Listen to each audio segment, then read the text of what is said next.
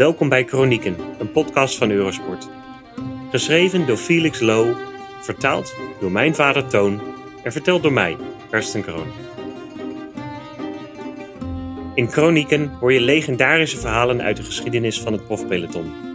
Van de enorme gok van Eddy Merckx op de Galibier in 1972, via de ontvoeringen en controverse achter de eerste Zuid-Amerikaanse winst in een grote ronde, tot het WK, waar de Amerikaanse ploeggenoten Greg LeMond en Jock Boyer bittere rivalen werden. Een hoop moois dus om op terug te blikken en veel om naar uit te zien. In onze vorige aflevering herschreven we het verhaal van Fausto Coppi's legendarische reuzenontsnapping in de Giro d'Italia van 1949. Van de ene ultieme ontsnapping na de andere. En deze keer fietsen we mee met Andy Hampsten, hoe hij in 1988, met dank aan schapenwolvet en neopreen duikhandschoenen, de besneeuwde Gavia bedwong en de eerste Amerikaan werd die zich in het roze mocht hullen. Die dag, meer dan enig andere, blijft ons bij als de dag dat de eerste en enige Yankee de Giro besliste in een etappe die ook wel bekend werd als de dag die de bikkels deed janken. Andy Hampstens legendarische rit naar het roze op de Gavia was onbetwistbaar een van de meest briljante en lachwekkende bergritten, schrijft Colin O'Brien in zijn boek Giro d'Italia. Wat de 26-jarige Hemsten die dag liet zien, maakte die barre rit naar winst van Bernard Hinault in Niège-Bastogne-Niège van 1980, althans weerkundig, tot een duinwandelingetje. De Amerikaan trotseerde zware sneeuwval en loste zijn rivalen op de 16,5 kilometer lange beklimming, dwars door de prut op hellingen met stukken van 16%. Het was die dag echter niet alleen de klim naar de top. De finish lag in het dal in Bormio en het was de verraderlijke afdaling van de Gavia die de doorslag gaf. Want de renner die het eerst boven was, zou finishen op 47 minuten. Hij verkoos een deel van de beijsde weg te voet te gaan. Hamston won die dag wel niet, iets dat vaak vergeten wordt. Maar hoe is deze 7-Eleven-renner terechtgekomen in de wielerfolklore dankzij zijn optreden op de Gavia? We gaan het nader bekijken. Wie was Andy Hampsten? Sluit je ogen en denk aan de enige Amerikaanse Giro-winnaar. Waarschijnlijk draagt hij een 7-Eleven shirt, een muts, zwarte handschoenen en een soort skibril en ploegt dwars door een blizzard op de Passo di Gavia in 1988. In zijn toerdebuut in 1986 reed de 24-jarige zo sterk in steun van ploegmaten Hinault en Lemond dat hij bijna het podium met hen deelde. Hemston was opgepikt door Bernard Tapie's superteam na sterk optreden in de Giro van het jaar ervoor. Toen hij als amateur een eenmaanscontract kreeg van 7-Eleven om zijn grote ronde debuut te maken. Hemston vertelde in de Bradley Wiggins podcast van Eurosport dat zijn 7-Eleven team de Giro van 1985 reed als een stel cowboys. Geen van ons sprak Italiaans. We waren doof en blind voor de Italiaanse wielerhierarchie. Wij wilden gewoon koersen. 1985 was een unieke kans voor een stel Amerikaanse vrijbuiters om een fantastische koers te rijden. De Italianen konden de boom in. We konden wel vloeken in het Italiaans. Misschien hadden we wat diplomatieker kunnen zijn, maar onze houding in Italiaanse koersen was: dit is onze kans. Grijp hem. Hun tradities, niks mee te maken. Ondanks hun battesimo di fuoco, vuurdoop, maakten de Yankee Jonkies indruk. Ron Kiefel werd in Perugia de eerste Amerikaanse etappewinnaar in een grote ronde, nog voor Hampson er twee behaalde later in de wedstrijd. Hij was zijn knechtenrol bij La Vie zat en keerde terug naar 7-Eleven in 1987, voor wie hij de Ronde van Zwitserland weer won. Maar in de Tour had hij het moeilijk. Dankzij het ontbreken van titelverdediger Steven Roach was Hampsten een van de outsiders in de roze koers van 1988. De sfeer in Italië was zeker gespannen na de koers van het seizoen ervoor, toen de Tifosi een podium van uitsluitend buitenlanders voor de kiezer kregen, met Roach op het hoogste treedje en slechts twee Italianen in de top 10. Favoriet en titelverdediger Roberto Vicentini was door ploegenoot Steven Roach aangevallen, uit het roze gereden en zou later na een val afstappen. Er was een ongezellige sfeer. We wisten dat als de Italianen zich massaal tegen ons keerden, we het niet makkelijk zouden krijgen. Na een jeugd in Noord-Dakota, met zijn beruchte koude winters, was Hemston niet onbekend met fietsen in de kou. En bij 7-Eleven had hij het perfect vooruitziende team dat klaar was voor de sneeuwstorm die de renners wekte op 5 juni 1988.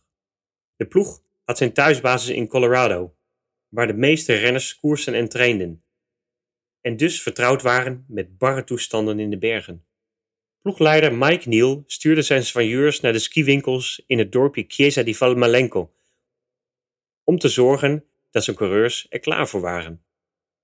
Bovenop thermokleding, dikke handschoenen, wollen bivakmutsen, halsmoffen en skimutsen werden alle renners ingesmeerd met lanolinewas, schapenwolvet, niet waterdoorlatend, om ze effectief waterbestand te maken.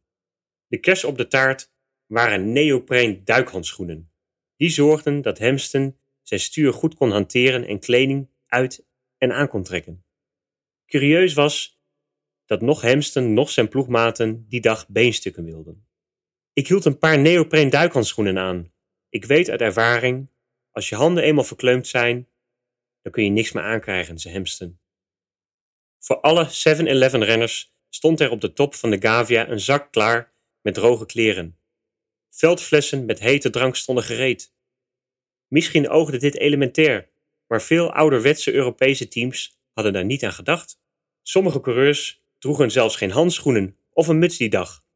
Ook niet de roze leider, Franco Chioccioli. In een gesprek met O'Brien voor diens biografie van de Giro verklaarde Hemston dat 7-Eleven het enige team was in dit opzicht dat intelligent en flexibel genoeg was om zich aan te passen aan de omstandigheden. Dat weer kon je zien aankomen. Wat wij deden was geen enorme vernieuwing of zo. Wij dachten altijd na over wat kon helpen. Waarom meer afzien dan nodig? Mooi, mooi om je kleinkinderen te vertellen hoe bar het wel niet was. Maar als je om die reden 30 minuten verliest, dan ben je wel heel dom bezig als je geen maatregelen neemt. Voor de start van etappe 14 van Chiesa di Van Malenco naar Bormio was Hemsten vijfde, iets meer dan een minuut achter leider Chioccioli. Slechts 120 kilometer lang werd deze etappe eigenlijk gedomineerd door de gevreesde Gavia, die pas voor de tweede keer in de Giro-geschiedenis werd aangedaan. De eerste keer was 28 jaar eerder, toen Charlie Gaul won in Bormio. Weer lag de streep in Bormio, aan de voet van de afdaling. En wie ook als eerste boven was, hij zou de wedstrijd waarschijnlijk winnen. En bovendien genoeg tijd overhouden voor de eindzege. Hemsen had drie dagen eerder in Salvino gewonnen en had daarmee laten zien dat hij de kloppenman was. Het kwam met bakken regen en natte sneeuw uit de lucht. Verschrikkelijk koud, al voordat we de voet van de Gavia bereikten, zei Hemston. De ploeg verzoop me bijna met warme zoete thee vanuit de auto en ik had twee lagen kleding en een regenoutfit daarover.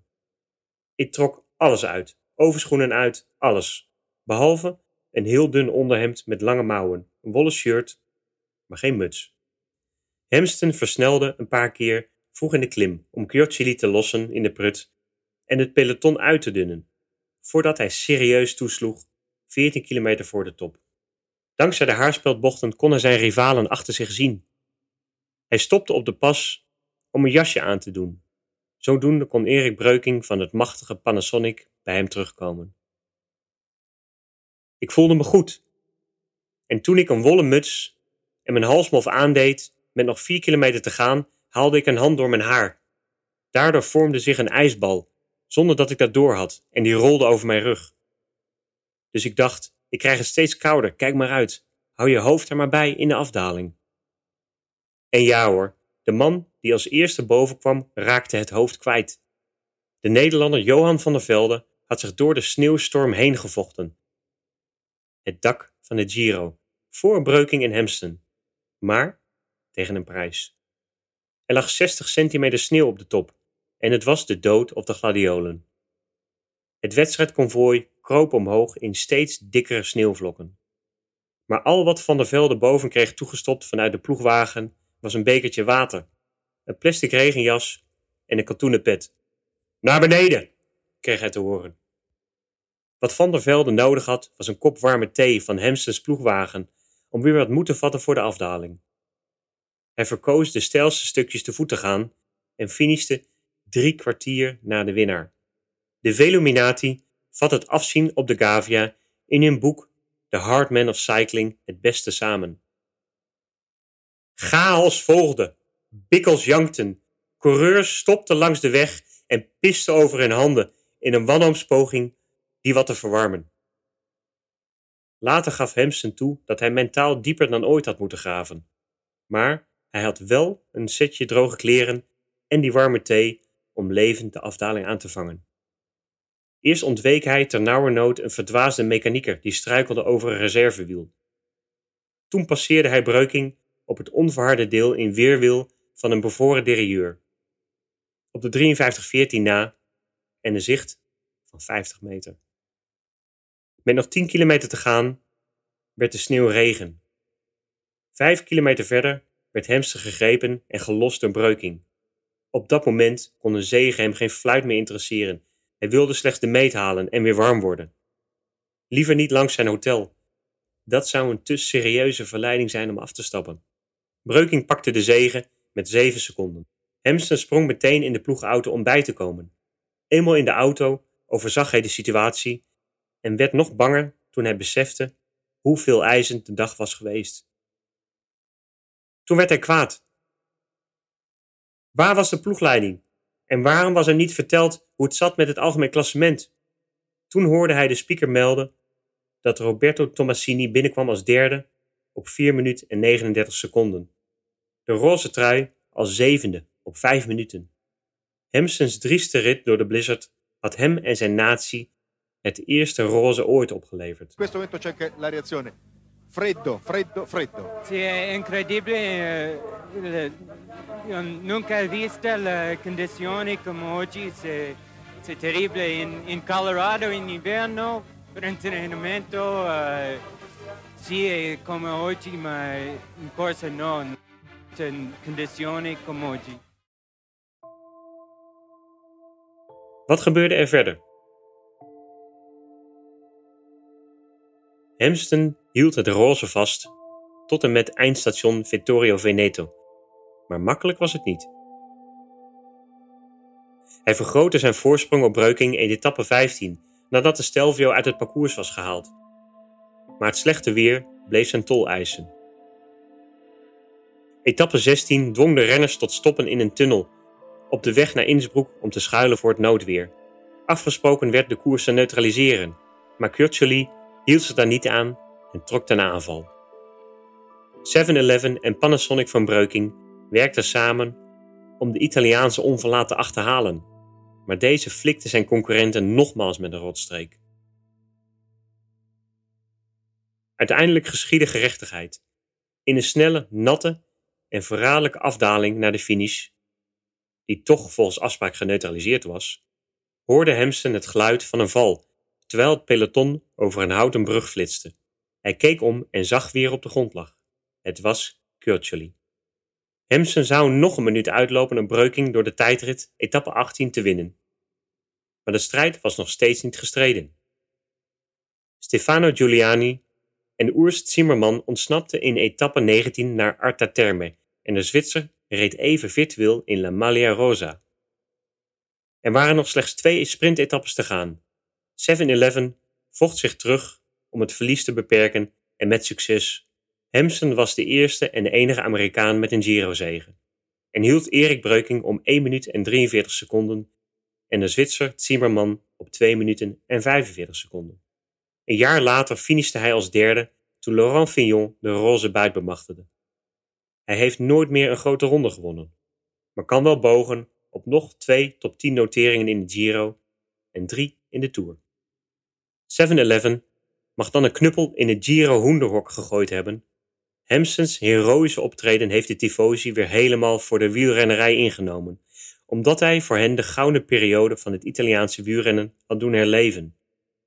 De exploten in de sneeuw van Alfredo Binda in de jaren 30 en Tullio Campagnolo op de Croce d'Aune in 1927.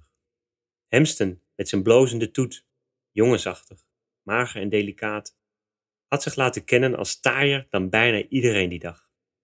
Hij reed op een fiets van Huffy, tooide zich met de laatste trends van Oakley en dergelijke, vertegenwoordigde iets nieuws. Een moderne ster, een machtswisseling. Na Le Monde onderstreepte hij met zijn succes de komst van een nieuwe wereld in een sport waarin vanouds de traditie domineerde. Andy Hemston, nu 57, zegt over zijn rit op de Gavia. Het was zeker de hardste en meest uitdagende ervaring uit mijn sportleven, maar gaf ook de meeste voldoening. Want in die roze trui kwam alles samen. Zijn droom om een groot renner te worden, een grote ronde uit te rijden, en dat met een fantastische vriendenploeg. We gaan naar de Giro d'Italia 2019, etappe 16 van Lovere naar Ponte de Legno. Want deze etappe in de 102e editie van de Giro was bedoeld ter herdenking van Hemstens legendarische, gruwelijke rit.